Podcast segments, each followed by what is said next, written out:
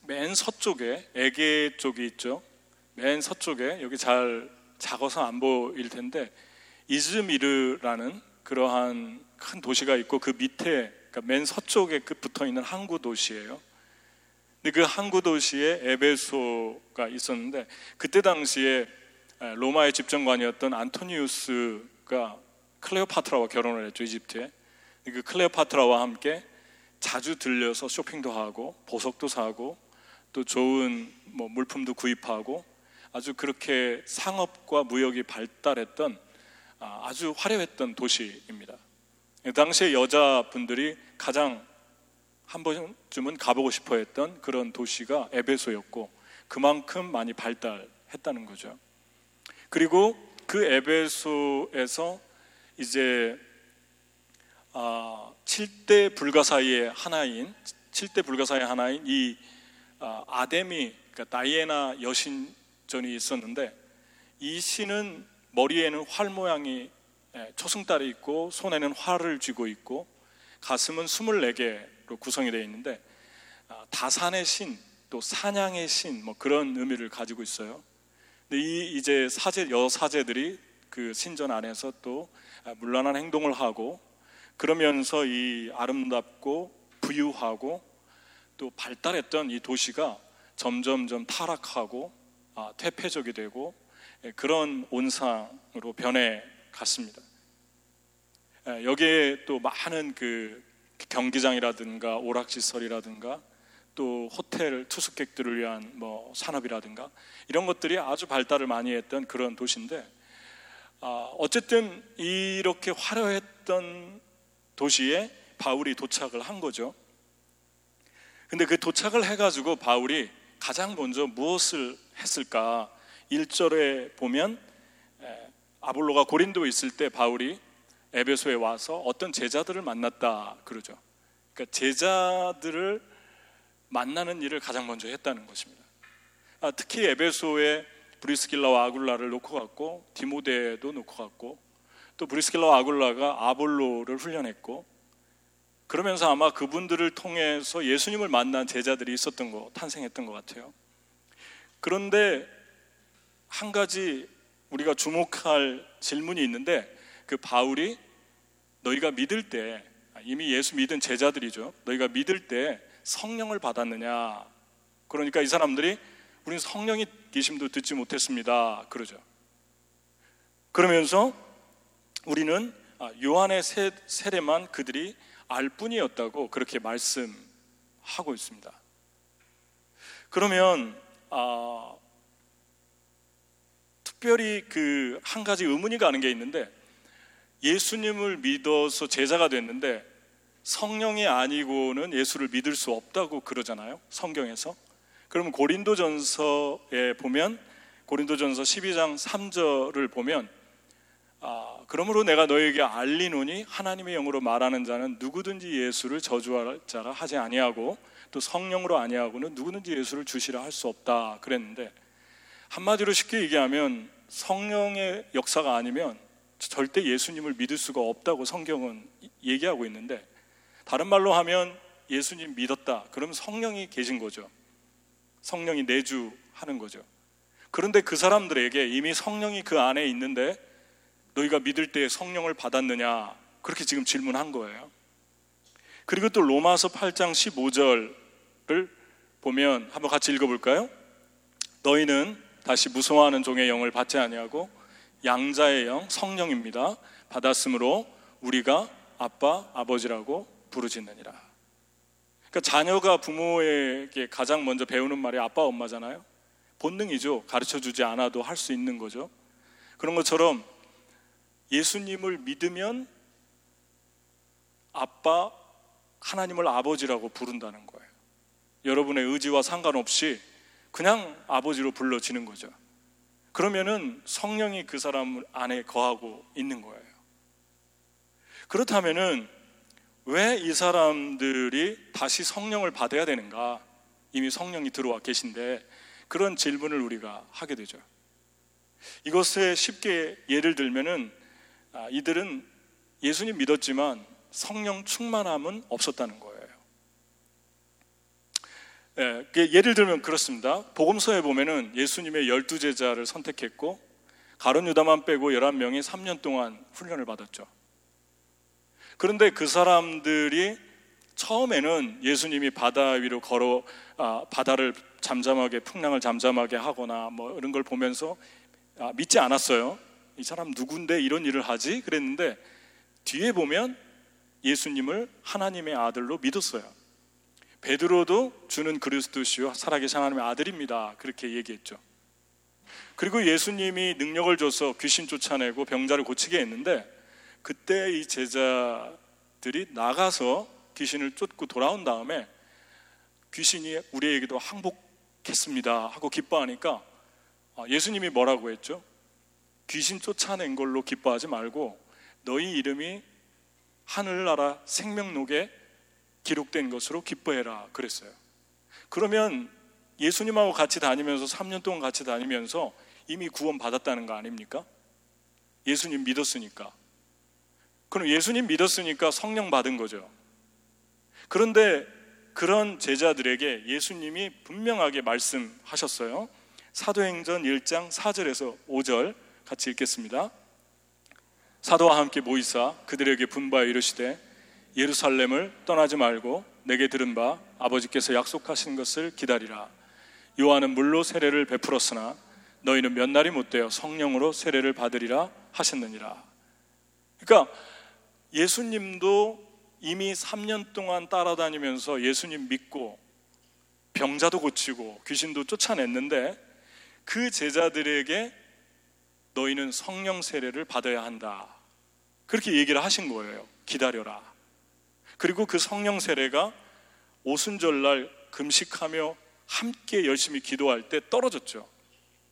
그리고 그들의 입에서 방언이 터졌는데 그 방언은 기도할 때 나와 주님과 대화하는 그런 방언이 아니었고 16개국에서 온 각각의 나라에서 온 언어를 가진 유대인들이 야, 그 말을 알아듣지 못하니까 그걸 통역해 주는 역할을 했어요. 그러니까 베드로가 히브리어로 이스라엘 말로 하니까 그게 16개 나라 언어로 통역해서 들린 거죠. 기적이 일어났는데 그 방언이었어요. 그러니까 우리가 기도할 때 방언하는 거하고 다른 방언이에요. 선교를 위한 방언이었어요. 2장에서 나타난 방언은. 그러니까 이러한 일들이 초대교회에 일어나면서 많은 사람들이 구원받고 변화받기 시작했습니다. 그리고 또 그리고 나서 복음을 전하다가 옥에 갇히고 협박받다가 돌아와서 제자들하고 모여서 기도하는 중에 또 성령 충만함이 다시 반복됐어요. 그때는 방언하고 예언한 게 아니라 성령이 임함으로 진동했다, 떨렸다. 그렇게 얘기를 하고 있습니다. 그러니까 성령의 외적 증거도 다 다르죠. 어떨 땐 방언하고 어떨 땐 예언하고 어떨 땐 예수님처럼 비둘기 같이 성령이 내려오고 평안하고 어떨 때는 그냥 이런 거 다 안 나타나는데 그냥 기쁘고 또 어떨 때는 성령이 임하면 외적 증거로 눈물을 흘리고 여러분 그런 경험 해보셨잖아요. 괜히 왜 내가 눈물이 나지? 성령의 가마를 통해서 어, 나도 모르는 사이에 이렇게 눈물이 나고 치유가 되고 뭐 그런 일들이 다 성령의 외적 증거예요. 그러니까 어떤 분들은 방언 못 받으면은 구원 못 받은 겁니다. 성령 못 받은 겁니다. 그러는데 그러면은 말이 안 되는 게 3년 동안 예수님 따라다녔던 제자들이 성령 충만하지 못했을 때 예수님은 믿고 하늘나라 이름이 기록됐잖아요. 그 사람들 방언 못 했거든요 그때. 그러니까 우리가 성경을 잘못 오해하는 거죠. 그러니까 너무 극단적으로 가르치는 분들이 있어요.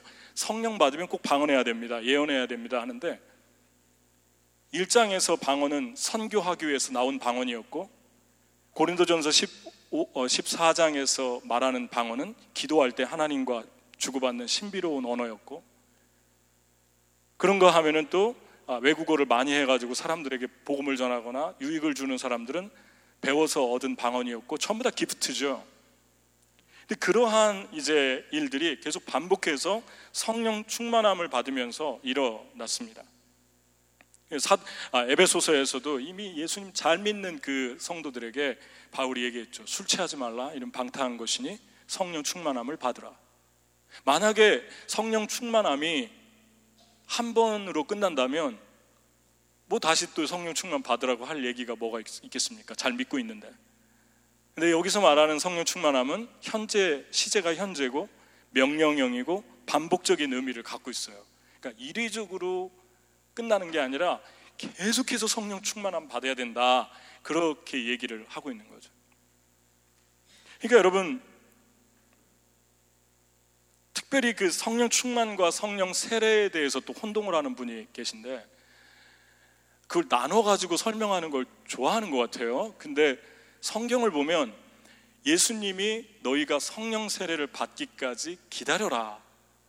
기다리다 성령 세례 받았는데 성령을 받았는데 성령 세례라고 표현하지 않고 성령 충만함이라고 표현했어요. 그러니까 성령 세례와 성령 충만함은 똑같은 용어예요.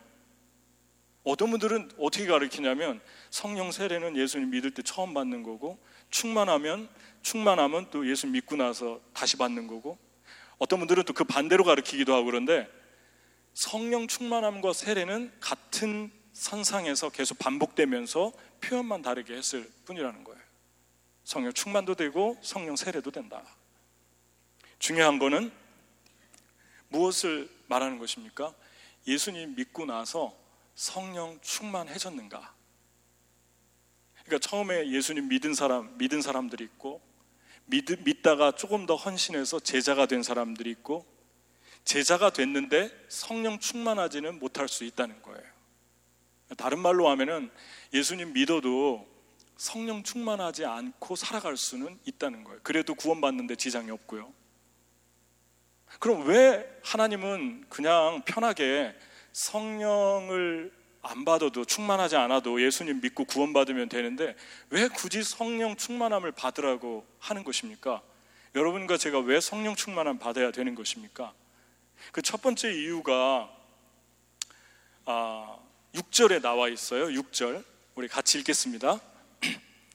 바울이 그들에게 안수함에 성령이 그들에게 임하심으로 방언도 하고 예언도 하니 두 가지가 나타났는데 여기서 이 방언은 또 사도행전 2장의 복음을 전하기 위해서 나왔던 그 방언이 아니고 고린도전서 14장에 바울이 방언과 예언을 비교하는데 이렇게 비교했어요. 방언은 하나님께 말하는 것이다. 신령한 언어인데 그거를 너도 못 알아듣고 다른 사람도 못 알아들으니까 그것은 너의 영적으로는 유익을 줄 수 있다. 하나님과. 하지만 다른 사람들이 무슨 뜻인가를 모르니까 예언처럼 그 말을 듣고 깨우치고 위로받고 격려받고 그리고 덕을 세우는 일은 하지 못한다.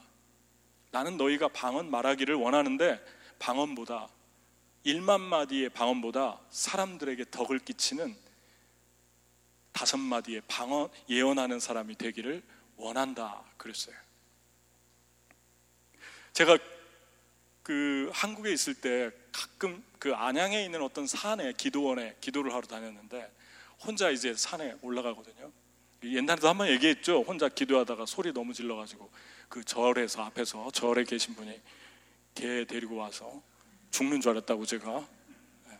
갑자기 개가 헐떡거리는 소리가 들려가지고 눈을 뜨니까 어, 너무 무서웠어요. 그 중분이었는데 그, 그 스님이셨는데 어, 얼마나 무섭든지 주님이 보호, 보호해 주셨어요. 그때 걔한테 물려 죽을 뻔했어요.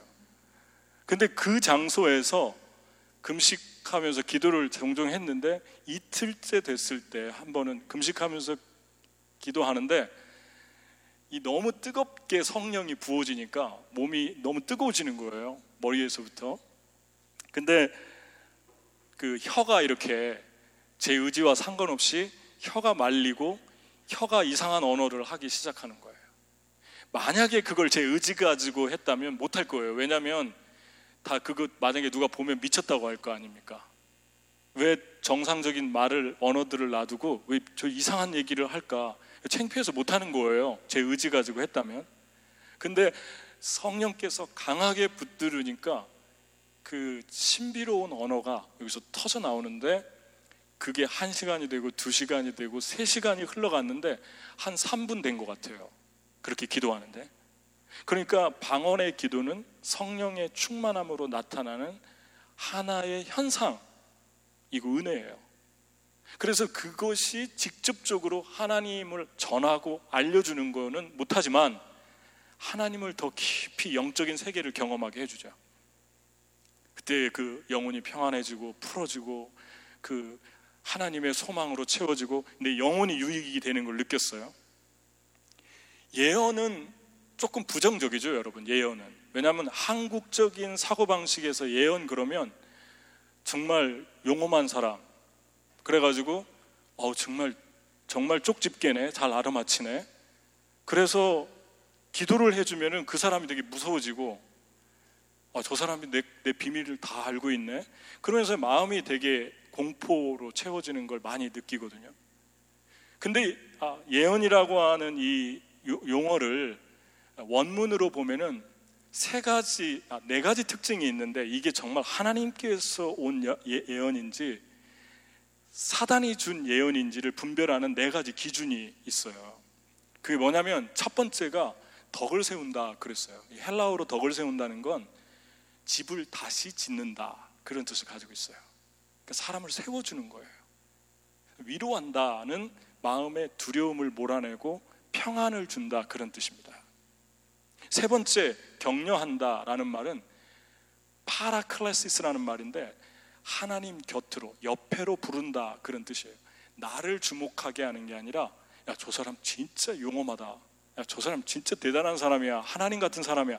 이런 의식으로 공포심에 떨게 하는 게 아니라 하나님을 더 사랑하게 만들어 준다. 네 번째는 그 마음 속에 숨은 일이 드러나게 됩니다. 그래서 그는 엎드러져서 하나님께 경배하면서 참으로 하나님께서 여러분 가운데 계십니다 하고 환히 말할 것입니다 했어요. 그러니까 마음의 죄를 깨닫게 해줘서 그 마음의 죄를 고백하면서도 평안이 있는 거예요. 기쁨이 있는 거예요. 그리고 두려움이 없는 거예요. 찔리는데 기쁜 거예요. 이게 바로 예언이라고 합니다. 그래서 예언이라는 말 자체는 어, 하나님의 계시를 하나님의 말씀을 미리 얘기한다 그런 뜻이에요. 그래서 예언이라는 말과 preaching이라는 단어를 동시에 같이 쓰고 있어요. 고린도 전서 14장에. 그래서 구약의 하나님의 말씀을 미리 전했던 선지자들을 예언자라고 그랬던 거예요. 다시 말하면 하나님의 말씀으로 우리 경험이나 감정이 아니라 하나님의 말씀으로 사람들을 위로해주고 두려움을 몰아내주고 평안을 주고 그게 예언이라는 것입니다. 예언 사역은 누구나 할 수 있는 거예요. 근데 우리는 예언을 예언 기도에 국한시켜 가지고 너무 무속적으로 만들어 버린 경향이 있어요. 근데 성경은 말하기를 누군가에게 당신이 하나님의 말씀을 깨닫고 은혜 받고 그걸 나누어 주면 그게 예언이라고 그럽니다. 말씀으로 영혼에 평안을 주고 치유를 주고 회복을 주었기 때문에 그것이 예언이라고 그럽니다.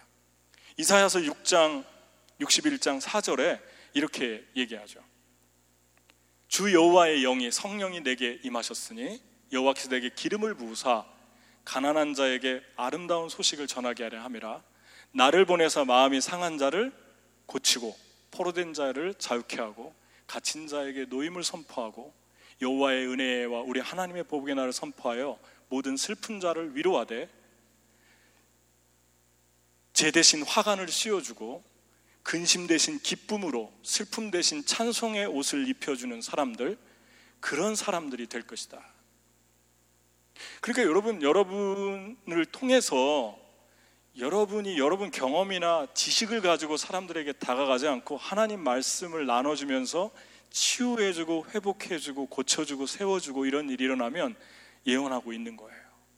나는 너희가 일만 마디 알아듣지 못하는 방언은 하는 것보다 다섯 마디로 사람들을 세워주고 고쳐주고 치유해주고 위로해주고 격려하는 사람이 되기를 원한다.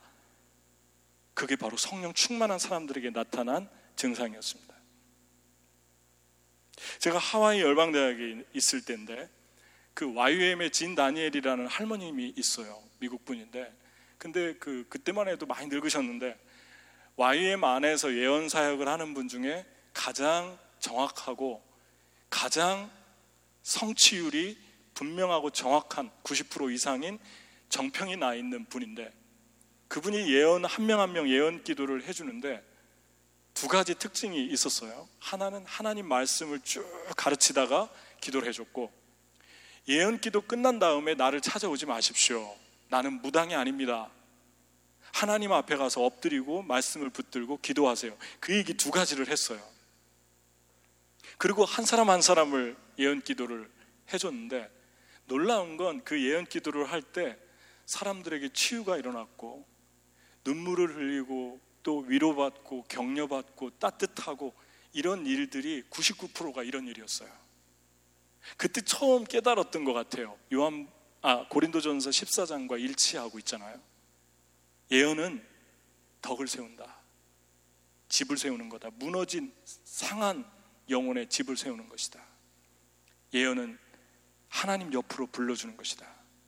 예언은 모든 공포를 몰아내고 마음의 평안을 주는 것이다. 저는 설교를 준비하면서 이 설교 사역이 예언 사역인데 설교를 준비하면서 하나님 이 말씀을 듣고 찔리는 사람들도 있고 아픈 사람들도 있을 텐데 아프고 집에 돌아가서는 깊은 평안이 있게 해주세요. 그런 기도를 계속 하거든요. 그러니까 하나님의 말씀은 아파도 평안은, 평안로운 건 평화로운 거예요. 공포심이 떠나가고 두려움이 떠나가는 거예요. 마음이 안정이 되는 거예요. 그게 하나님의 영의 역사입니다. 그러나 하나님께로부터 오지 않은 영은 무슨 말을 하면 그 내면 속에 깊은 상처와 고통과 아픔, 그리고 하나님으로부터 점점 멀어져 가는 절망을 안겨 줍니다. 그리고 더 공포스러워지고 두려워지는 거죠. 여러분은 성령 충만합니까? 그럼 여러분 예언하고 있어야 돼요. 여러분은 누구에게 손을 얹고 기도해 주는 것만 예언이 아니라 하나님의 말씀, 은혜 받은 그 말씀을 가지고 사람들에게 깨닫게 해주고 알게 해주고 얼마나 그 사람이 하나님 사랑하는 사람인가 존귀한 존재인지 그걸 하고 있어야 돼요. 그게 바로 예언이라고 그렇게 말씀하고 있습니다. 저는 이진 다니엘을 보면서 그분이 해준 예언을 제가 지금 보니까 15년이 지났는데 다 성취되고 있어요. 저한테도 개인적으로 해준 예언이 기억에 남는 거 하나 얘기해 볼까요? 당신과 당신 아내가 저를 처음 봤어요, 그분이. 근데 딱 보자마자 그러시는 거예요. 손으로 기도하는데 당신과 당신 아내가 뱀의 머리통을 밟고 있습니다. 그 얘기부터 했어요. 뱀의 머리통을 밟고 있다. 사단의 머리를 밟고 있다. 그리고 두 번째 기억나는 건 당신의 이 가슴 안에 하나님의 메시지들을 넣어줬다. 그래요. 하나님의 메시지가 당신 안에 있다. 저를 처음 봤는데요. 어떻게 알고 그런 얘기를 할 수 있을까요? 근데 한 가지 조금 주춤했던 건 갑자기 기도를 멈추다가 저한테 혹시 컴퓨터 전문가냐고. 그래서 제가 거기서 깨, 깨가지고 잘 나가다가 제가 제가 컴퓨터 컴자도 별로 안 좋아하거든요.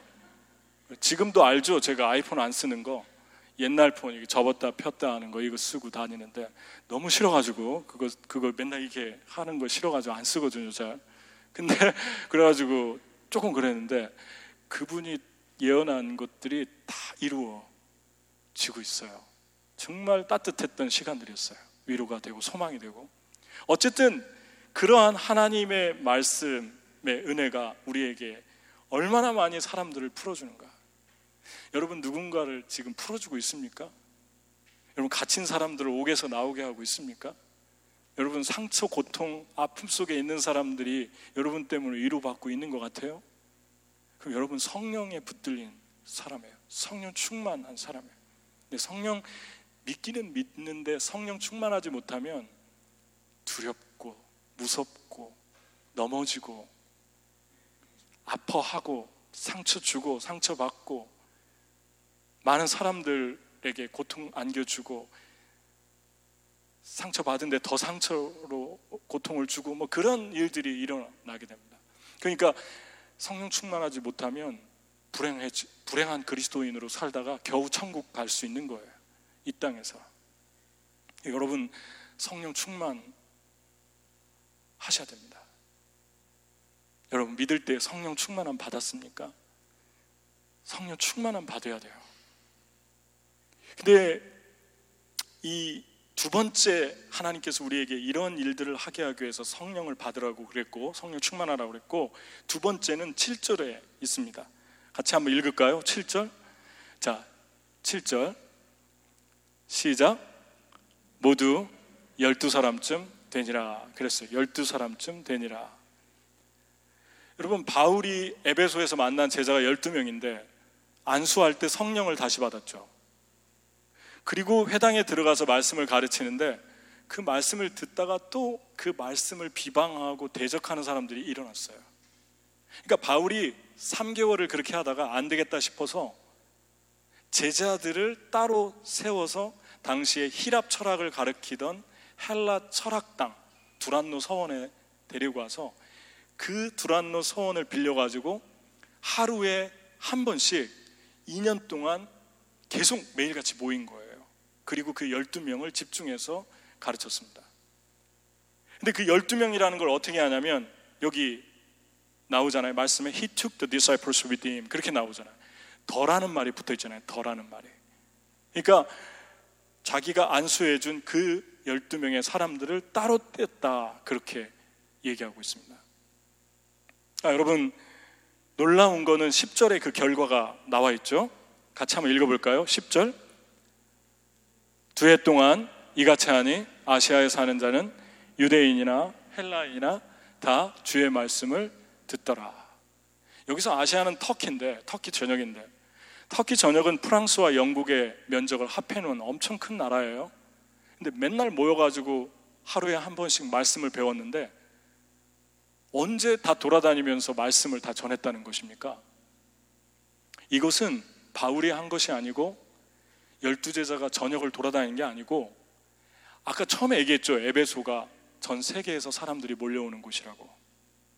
그 사람들에게 은혜를 받고 그 생명을 전하기 시작한 결과였다는 거죠. 그래서 그 사람들에게 부흥이 일어났는데 그 부흥이 이 열두 사람을 통해서 이 소수의 사람들을 통해서 일어났다는 것입니다. 두 가지 결과 하나님이 우리에게 두 가지로 어, support를 해줬는데 이 바울에게 하나는 바울의 앞치마만 갖다 얹어도 귀신이 떠나가고 병이 고쳐지는 일을 일어나게 해서 사람들로 하나님 보게 했고 두 번째는 그 다이아나 여신의 마수라는 사람이 연결되어 있었는데 그 책을 다 태우니까 노동자의 135년 노동을 해야지 벌 수 있는 돈의 가격을 태운 거예요. 그러니까 엄청난 부흥이 이 에베소에 임하기 시작했습니다. 그들은 뜨겁게 사랑했고 매일 모였고 그리고 놀라운 것은 성령 충만함으로 안수함으로 받았는데 이 12명이 따로 매일같이 모이면서 하나님 말씀을 공부하고 훈련을 받았다는 거예요. 그러니까 여러분 내가 성령 충만하면은 어떤 일이 일어납니까? 더 알고 싶고 더 배우고 싶고 더 말씀을 사모하게 되고 훈련받고 싶어진다는 거예요. 하나님의 사람들의 모임에 더 참여하고 싶고. 그러니까 저는 그런 현상들을 많이 보는 것 같아요. 정말 성령 충만한 사람들이 가장 먼저 드러나는 게 모임마다 찾아다니면서 나오는 거를 제가 보거든요. 근데 빠르게 변화하는 것을 보게 됩니다. 아주 빠른 속도로. 그러니까 여러분, 이 소그룹으로 모이는 12명이면 소그룹밖에 안 되잖아요. 이 소그룹으로 모이는 이러한 곳을 여러분이 놓치지 마세요. 그리고 정말 사모하셔야 돼요. 그래야지 여러분 성령 충만하게 될 수 있습니다. 여러분이 이, 이 세상에 살면서 두려움도 이길 수 있고 절망도 이겨낼 수 있고 그리고 여러분을 통해서 놀라운 일들을 이루어 갈 수 있어요. 그렇지 않으면 예수 믿는데도 계속 고통스럽고 두렵고 무섭고 하나도 안 기쁘고 불행한 것 같고 그런 삶을 평생 살다 끝날 수밖에 없어요. 그래서 너희가 믿을 때 성령을 받았느냐? 도전한 거예요. 여러분, 우리 교회에 소그룹 모임이 많이 있잖아요. 그 소그룹 모임을 사모하십시오. 그리고 말씀을 정말 배우고 싶습니까?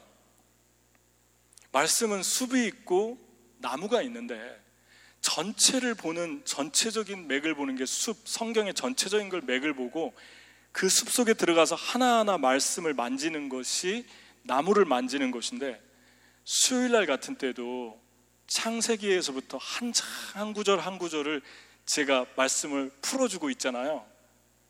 그것이 저는 결코 작은 일이라고 생각하지 않아요.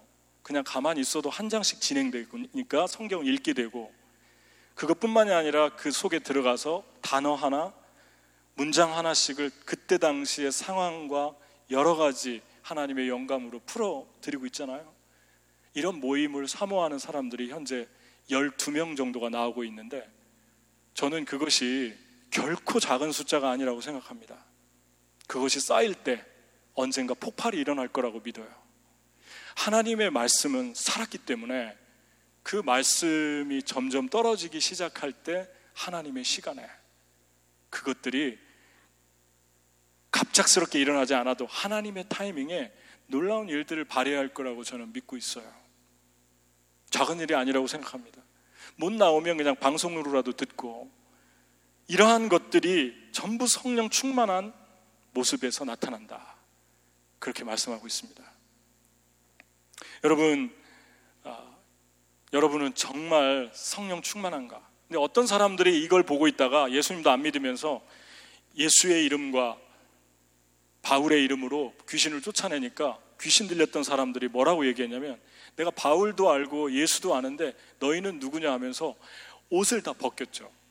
그래서 발가벗기고 챙피를 당하면서 도망가는 그런 일이 일어났어요. 사탄이 마귀가 우리의 영적 상태를 너무 잘 알고 있잖아요. 이 사람 믿는 사람인가 안 믿는 사람인가도 알고 있고 이 사람이 정말 진심으로 성령께 붙들린 사람인가 안, 붙, 안 붙들린 사람인가도 알고 있어, 있다는 걸 보게 됩니다. 그러니까 하나님의 이름 가지고 장난치고 그런 척 해봤자 안 된다는 거죠. 사단에게. 우리가 사단의 모든 괴계를 이길 수 있는 힘은 우리 내면 안에, 내면 안에. 입으로 하는 거짓말이 아니라 내면 안에 하나님을 향한 사랑, 성령의 충만함으로 그대로 드러나는 것을 속일 수 없는 영적인 세계를 우리가 만나게 됩니다. 그러니까 여러분, 여러분은 정말 성령 충만한가?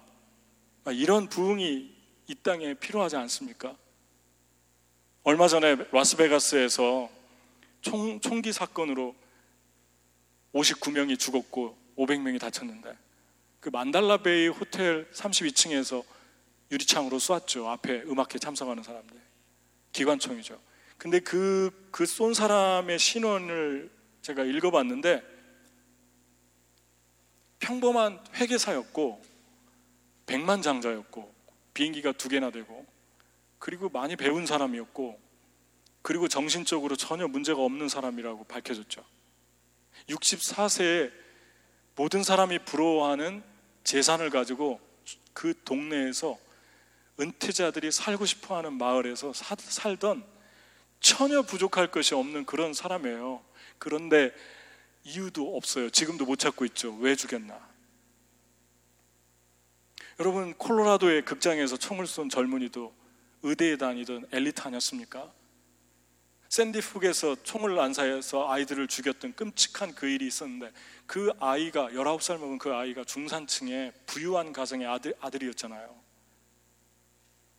전부 다 부유하고 지적이 능력이 있고 돈이 있고 누릴 만큼 누리는 사람들이에요. 그런데 왜 이런 일이 계속해서 일어납니까? 미국에 하나님이 주시는 메시지라고 생각해요. 너희가 내 자리에 돈을 놓았고, 너희가 내 자리에 성공을 놓았고, 너희가 내 자리에 지식의 우상, 하나님을 대적하는 지식의 우상을 붙들고 있다. 그것들이 하나님의 자리를 대신하니까 이런 결과가 나온다는 걸 주님이 처절하게 보여주시는 것 같아요. 앞으로도 계속 이런 일이 일어나겠죠. 너무 슬픈 일 아닙니까? 이 땅의 소망은 어떤 거, 여러분도 이제 두렵잖아요. 저도 두려워요. 언제 어디서 어디 가다가 어떻게 어떤 일을 당할지 전혀 모르잖아요. 영화관에 가서 앉아 있는데 연극 보고 있는데 뒤에서 총을 쏘고 이런 일들이 일어나고 있지 않습니까? 그런데 이 땅의 소망은 하나밖에 없는 것 같아요. 하나. 그것이 무엇입니까? 부흥이죠. 하나님께 죄를 자복하고 노동자의 135년의 임금을 한순간에 다 태우는 회개. 그리고 하나님 앞에 엎드려 하나님을 부르짖고 찾고 성령 충만해지고자 하는 사람들의 모임. 그러니까 주님이 이런 사람들을 찾고 있어요. 정말 성령 충만하게 살고 싶습니다. 내가 정말 제자가 될 뿐만 아니라 성령 충만하고 싶습니다. 하나님께 사모하는 사람들. 목이 말라서 그런 모임을 사모하고 또 찾는 사람들. 남아서 갈, 갈 시간이 없어가지고 남는 건 시간밖에 없, 없어서 드리는 그런 게 아니라 너무 시간이 없는데 특별히 따로 빼는 사람들. 그래서 하나님의 성령의 충만함으로 목마른 사람들을 찾고 있어요. 그들을 통해서 하나님이 어떤 일을 계속 해나가고 싶으신 거죠. 여러분, 미국이 이러, 이러는데 지금 중동에서 놀라운 일이 일어나고 있는데 노젠버그라는 그 기독교 연구원이 조사를 했는데 지난 20년 동안 중동에 일어난 부흥이 1500년 동안 일어난 부흥으로도 얻을 수 없었던 1500년 동안도 일어나지 않았던 다 합친 그 수를 다 합친 수보다 20년 동안 예수 믿고 구원받은 변화받은 사람들이 더 많대요 중동에 최근에 20년에 수단에서는 550만 명이 예수를 믿었고 이 20년 안에 파키스탄 전 세계에서 가장 핍박이 심한 나라 중에 하나가 아프가니스탄, 파키스탄, 북한이거든요. 근데 이 파키스탄에서 250만 명이 예수를 믿었고 근래 들어 지금도 망명하고 있지 않습니까? 파키스탄에서. 예수 믿, 는 사람들을 핍박하고 죽이니까 미국으로 지금 계속 오고 있어요. 망명 신청을 해가지고.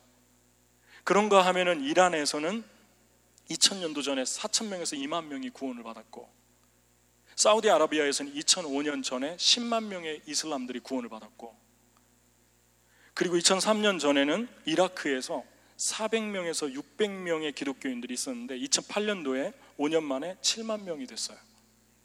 제가 요르단에 갔을 때 이라크에서 난민들이 요르단으로 넘어 국경을 넘어서 넘어와 가지고 그 사람들을 상대로 전문 사역하는 선교사님을 만나고 그 그곳을 방문한 적이 있거든요. 그러니까 계속 이라크에서 전쟁이 있으니까 요르단으로 도망오는 거예요. 그런데 도망와서 예수 영접하고 새롭게 인생이 바뀐 사람들. 이스라엘 사람들을 죽여야 된다고 하는데 사랑하게 되고 미워하는 걸 회개하고 이런 일들이 지금 무슬림 세계에서 빠르게 진행되고 있습니다. 알제리에서 8만 명, 모로코에서 2만 명에서 3만 명, 그리고 아프가니스탄에서 2만 명에서 3만 명.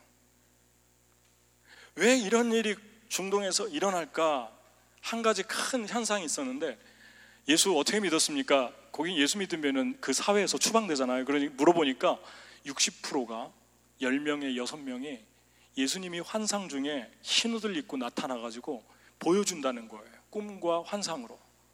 그래서 하나님께 돌아오는 일들이 무슬림 세계에서 어마어마하게 일어나고 있다는 거예요.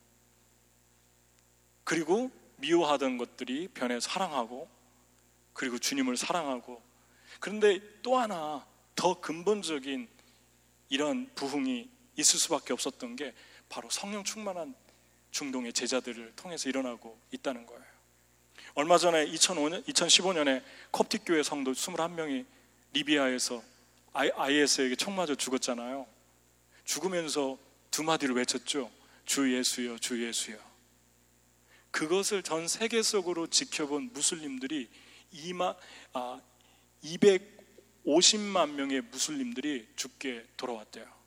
그 모습을 봤는데 예수 믿고 순교하는 장면 때문에 그것 때문에 중동에 있는 사람들이 아랍 지역으로 흩어져서 더 뜨겁게 죽으면 죽으리라고 복음을 전하고 많은 사람들이 급하게 구원받는 일들이 일어나고 있답니다. 예수 믿는 사람 죽이면은 더 약해져야 되는데 왜 더 강해지는 것입니까? 이게 바로 희생과 피의 능력입니다. 그러니까 여러분 하나님이 저와 여러분을 통해서 어떤 일을 할 때 우리의 대가를 지불하게 하실 때가 되게 많아요. 우리 능력은 사는 게 아니라 죽는 거예요. 죽는 거. 내가 살면은 아무런 일이 일어나지 않는 것 같아요. 여러분과 제가 죽을 때, 여러분과 제가 죽을 때, παράκλησις 예언이라는 성격이 격려하는 사역인데 그 격려가 영어로는 encourage지만 encouragement지만 헬라어는 옆으로 부른다 그거예요. 하나님께로 인도한다. 많은 사람들이 하나님께로 돌아가기를 갈망하는 소망. 여러분 몇 년 전에 일어났던 사건 알죠? 터키에서 독일 선교사를 입에 담을 수 없는 그러한 그, 그 상황으로 무슬림 청년들이 예수 믿는다고 했다가 일부러 믿는 척하고 3개월 성경 공부하다가 자기들을 먹이고 가르쳐 준 그 선교사를 난도질해서 죽였죠. 그런데 그, 그 죽이는 과정이 얼마나 끔찍했는지 입에 담을 수도 없죠. 근데 더 놀라운 건 그 선교사가 죽고 나서 그 부인이 전 세계 인터뷰를 하는데 나는 그들을 용서한다 그랬어요. 이것이 바로 하나님이 하고 있는 놀라운 성령 충만한 제자들을 통해 일으키는 이 시대의 변화입니다. 여러분, 뉴욕, 미국, 어떤 게 소망입니까? 믿는 사람들이죠. 그런데 그냥 믿는 사람이 아니고 그냥 제자가 아니고 성령 받은 사람들. 성령이 그냥 여기 메말라 가지고 그냥 간당간당하게 있는 사람들이 아니라 흘러 넘치는 사람들. 그 사람들을 통해서 놀라운 역사가 지금 전 세계적으로 일어나고 있습니다. 아, 아프가니스탄에서 여러분 우리 청년들 그때 의료 활동 갔다가 두 명인가 세 명이 또 죽었잖아요. 처음에 스물 몇 명이 잡혔다 풀려났고 세 명인가가 죽었지 않습니까? 순교하지 않았습니까? 그 우연이 아니라는 거죠. 중동에 일어나고 있는 이 불길 같은 놀라운 이 성령의 불이 우연이 아니라는 거죠. 피해, 헌신과 희생이 있었다는 것입니다. 저는 여러분이 예수 안 믿는 남편 둔 분도 많고, 가족 있는 분도 많고, 친척 있는 분도 많고, 주변에 여러분 사랑하는 사람들, 여러분 무슬림 미워하지 마세요. 무슬림. 하나님이 제가 중동에 갔을 때 요르단과 아랍에미레이트를 거쳐서 요르단과 이집트에 갔을 때 그 중동 사람들에 대한 눈물, 그 마음을 주시는데 주님이 얼마나 사랑하는 사람들인지 모릅니다. 그 무슬림들을 위해서 기도하고 눈물을 흘리고 대가를 지불하고 안 믿는 사람들이 있으면 대가를 지불하세요. 여러분들이 그 대가 지불할 거 각오하고 결혼한 거 아닙니까? 무릎 꿇고 피눈물을 흘리고 금식도 하고 주님께 매달리세요. 매달리세요. 혼자 죽어도 안 되겠으면 수요일 날 나오세요. 수요일 날 끝나고 간식도 줘요. 수요일 날 저희 집으로 오세요. 장소가 또 생기겠죠. 여러분 하나님의 말씀을 붙들고 같이 기도하는 거 얼마나 얼마나 아름다운 일입니까? 저는 성경 보면서 최근에 하나 묵상을 하는데 마태복음 18장 19절 이 말씀하고 마치겠습니다. 같이 한번 읽겠습니다. 같이 읽겠습니다. 진실로 다시 너에게 이르노니 너희 중에 두세 사람이 땅에서 합심하여 무엇이든지 구하면 하늘에 계신 내 아버지께서 그들을 위하여 이루게 하시리라. 한 명보다 두 명이 같이 기도하고 두 명보다 세 명이 같이 기도하는 게 좋다. 합심하면 내가 기도하면 이루어 주겠다. 그랬는데 하나 더 주목할 단어가 있어요. 여기 어글이라고 나와 있잖아요. 어글이. 영어 성경에. 그래서 너희가 동의하면 합심이라는 단어가 어글이 하는 거예요. 동상이몽을 꿈꾸지 말고 너희가 어떤 문제 하나 기도하기로 같이 합심해 놓고 기도해라. 그러면 그 합심하고 한 마음 되어 기도하면 내가 이루어 주겠다. 그 여러분 누군가와 많이 기도해서 능력이 아니라 그 사람과 내 마음이 동일하게 동의했어요. 우리 이 기도 꼭 해야 되는 거 동의하십니까? 합니다. 그러면 하나님이 역사하겠다고 그렇게 얘기합니다. 그 동의로 묶어주는 게 무엇입니까? 말씀이죠. 똑같은 말씀을 듣고 똑같은 은혜를 받으면 저절로 하나가 되죠. 그러니까 거기에서 하는 기도가 이루어지는 걸 보면서 얼마나 우리가 감사하고 하나님의 능력을 체험하게 됩니까? 저는 여러분이 우리가 함께 동의하고 같이 기도하면 좋겠어요. 그때 하나님께서 어떤 일을 하시는지를 저와 여러분이 보게 될 것입니다. 여러분 성령 충만함 받았습니까? 여러분은 예수 믿으면서 그냥 구원받은 정도로 살다가 끝날 것입니까? 아니면 정말 성령 충만 받은 제자가 될 것입니까? 성령 충만을 구하는 방법 중에 하나가 합심해서 함께 기도하는 것입니다. 말씀을 붙들고 우리 같이 기도하겠습니다. 이 시간에 아, 우리 같이